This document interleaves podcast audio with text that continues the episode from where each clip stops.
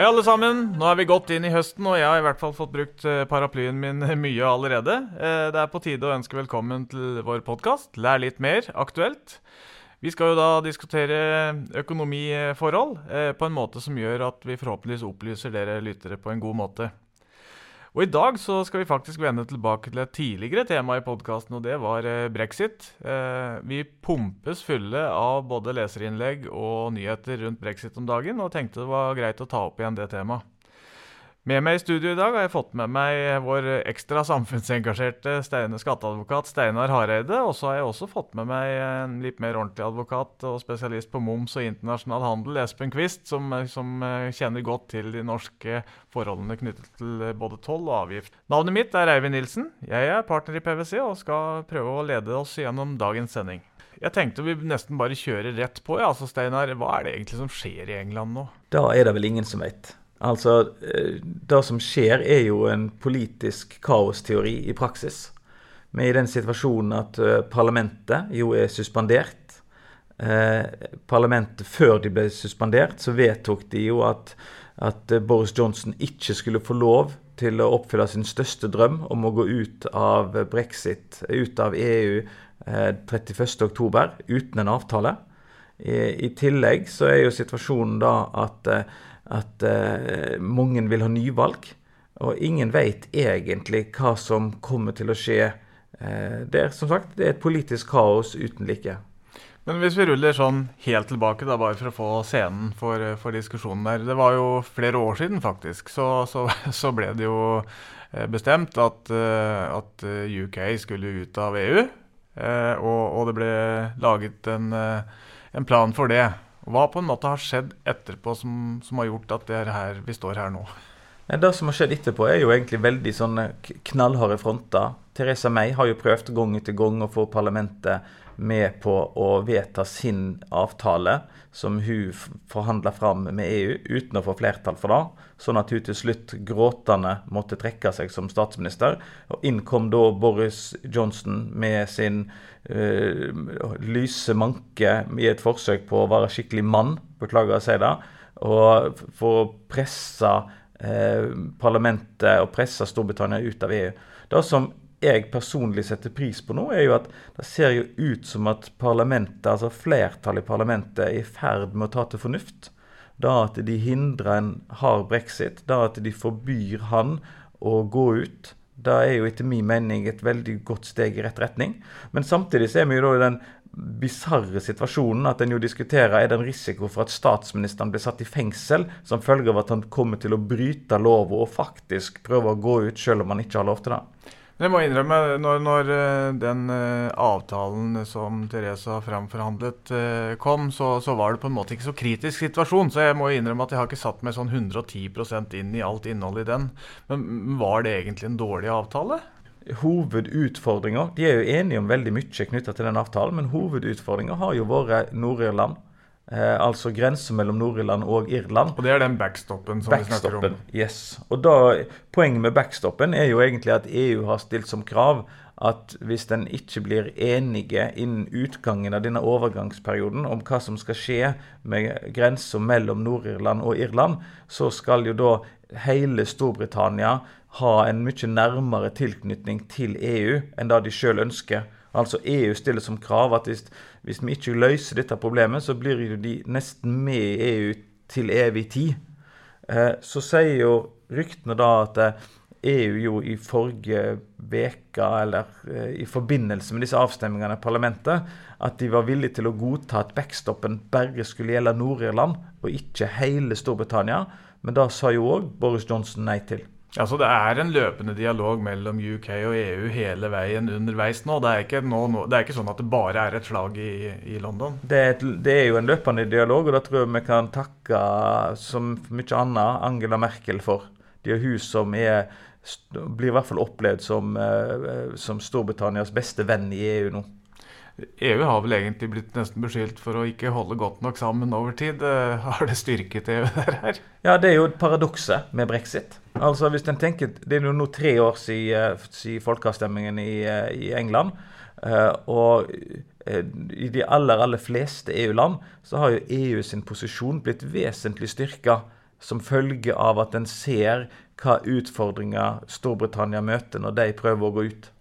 Eh, det er jo kommet en del eh, undersøkelser rundt hvilke konsekvenser det har for, for England spesielt. da kanskje. Eh, og Jeg så en, en, undersøkelse fra FNs handelsorganisasjon som sier at ca. 7 av britisk eksport vil bli borte ved en hard brexit pga. toll. Er det, er det liksom helt ut i det blå, eller tror du det er relevant? Det er jo vanskelig for oss å si at det er ute i det blå. Det vil jo helt sikkert skje. Men, men hvis en tenker på for norske forhold for, altså for, norsk næringsliv så tror jeg personlig da at, at ja, punkt én, norske myndigheter har gjort en veldig god jobb. De har inngått avtaler som gjør at en i hvert fall på lang sikt sannsynligvis vil få den samme tilknytning til Storbritannia som da en har i dag.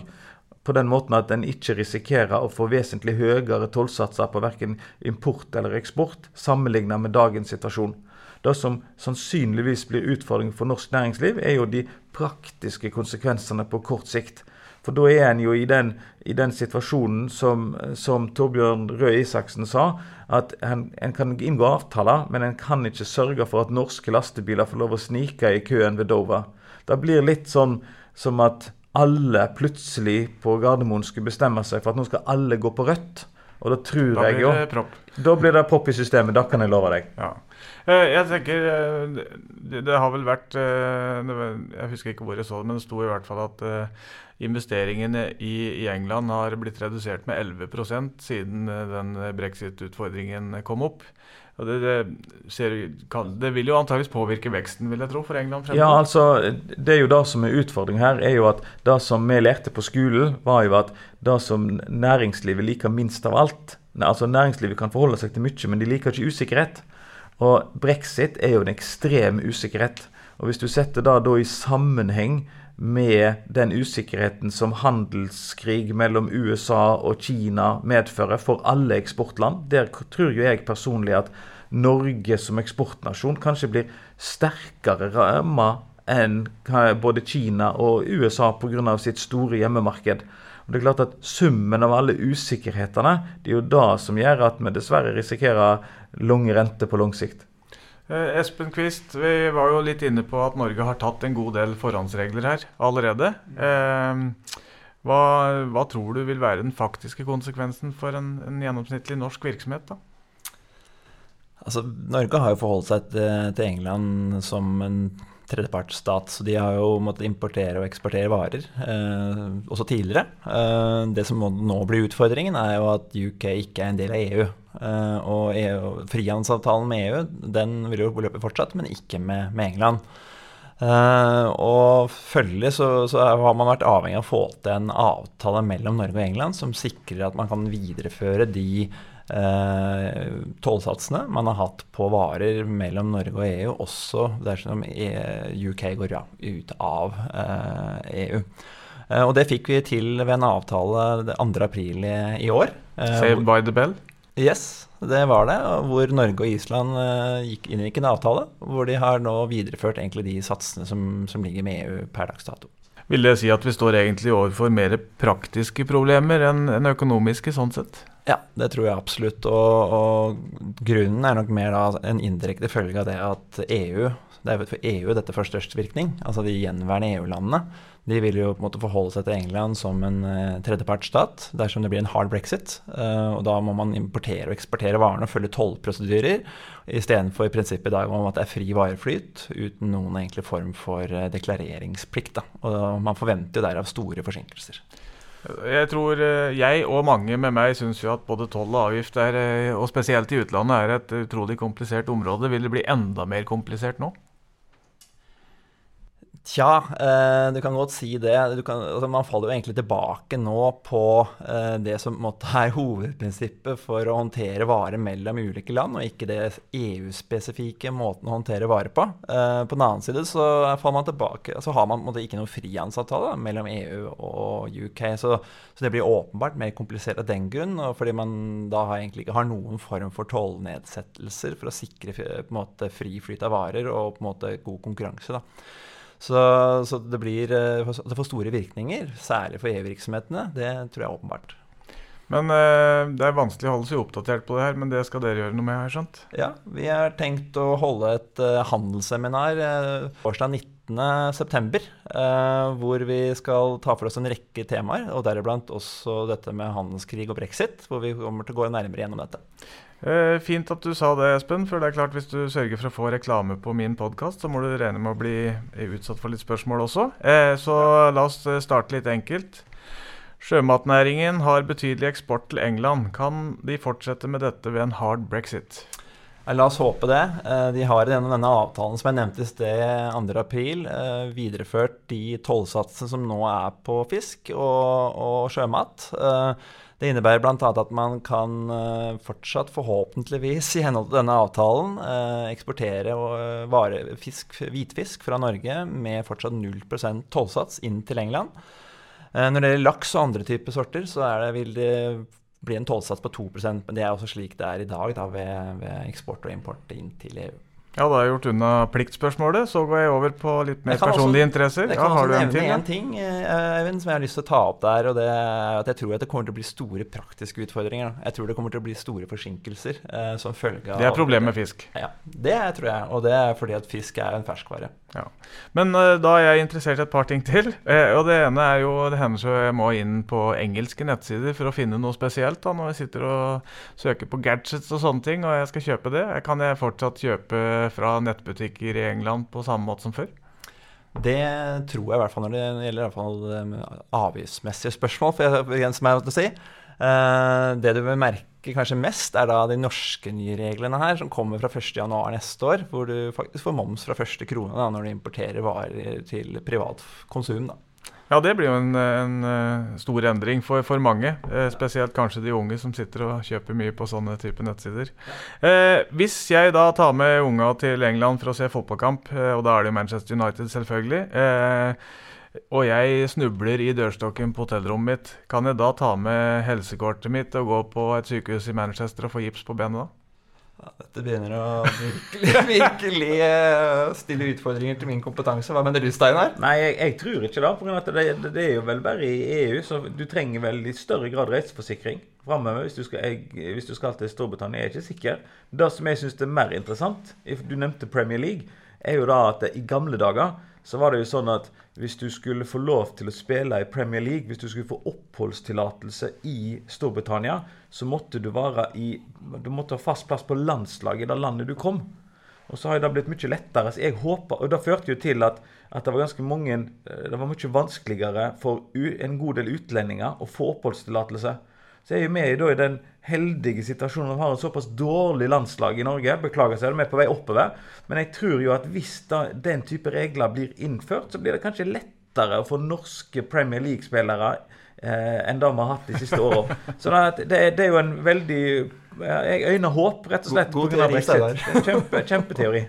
Da, da, ser vi at det er jo både positive og negative ting med det vi snakker om her. Det er utfordrende, men uh, absolutt uh, lyspunkter også. Eh, til lytterne så vil jeg bare anbefale dere å gå inn på regjering.no. De har lagd en sånn kjempefin informasjonsside som faktisk berører ganske mange punkter som er relevante.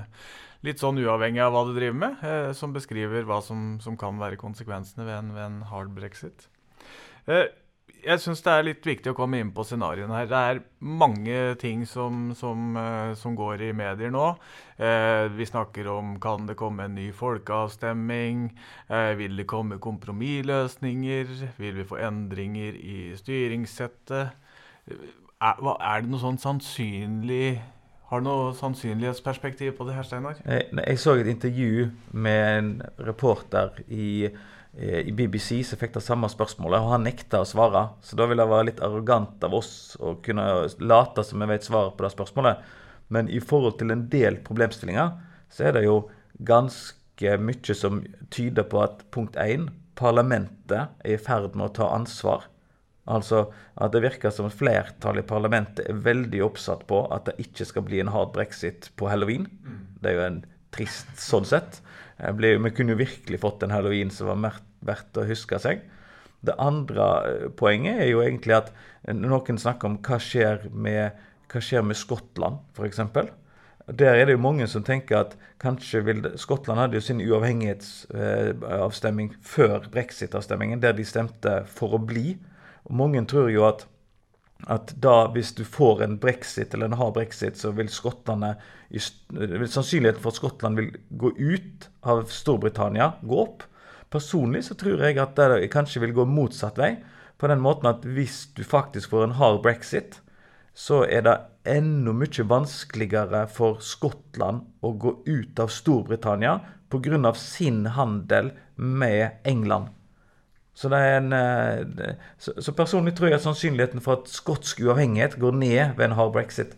Men eh, Steinar, det, det har vært mange Det er jo en lang historie i England med, med reformer og hvor, hvor, folket på en måte har vist sin styrke. Det har jo vært veldig sterke organisasjoner. Har, folket har på en måte fått gjennomført ting før.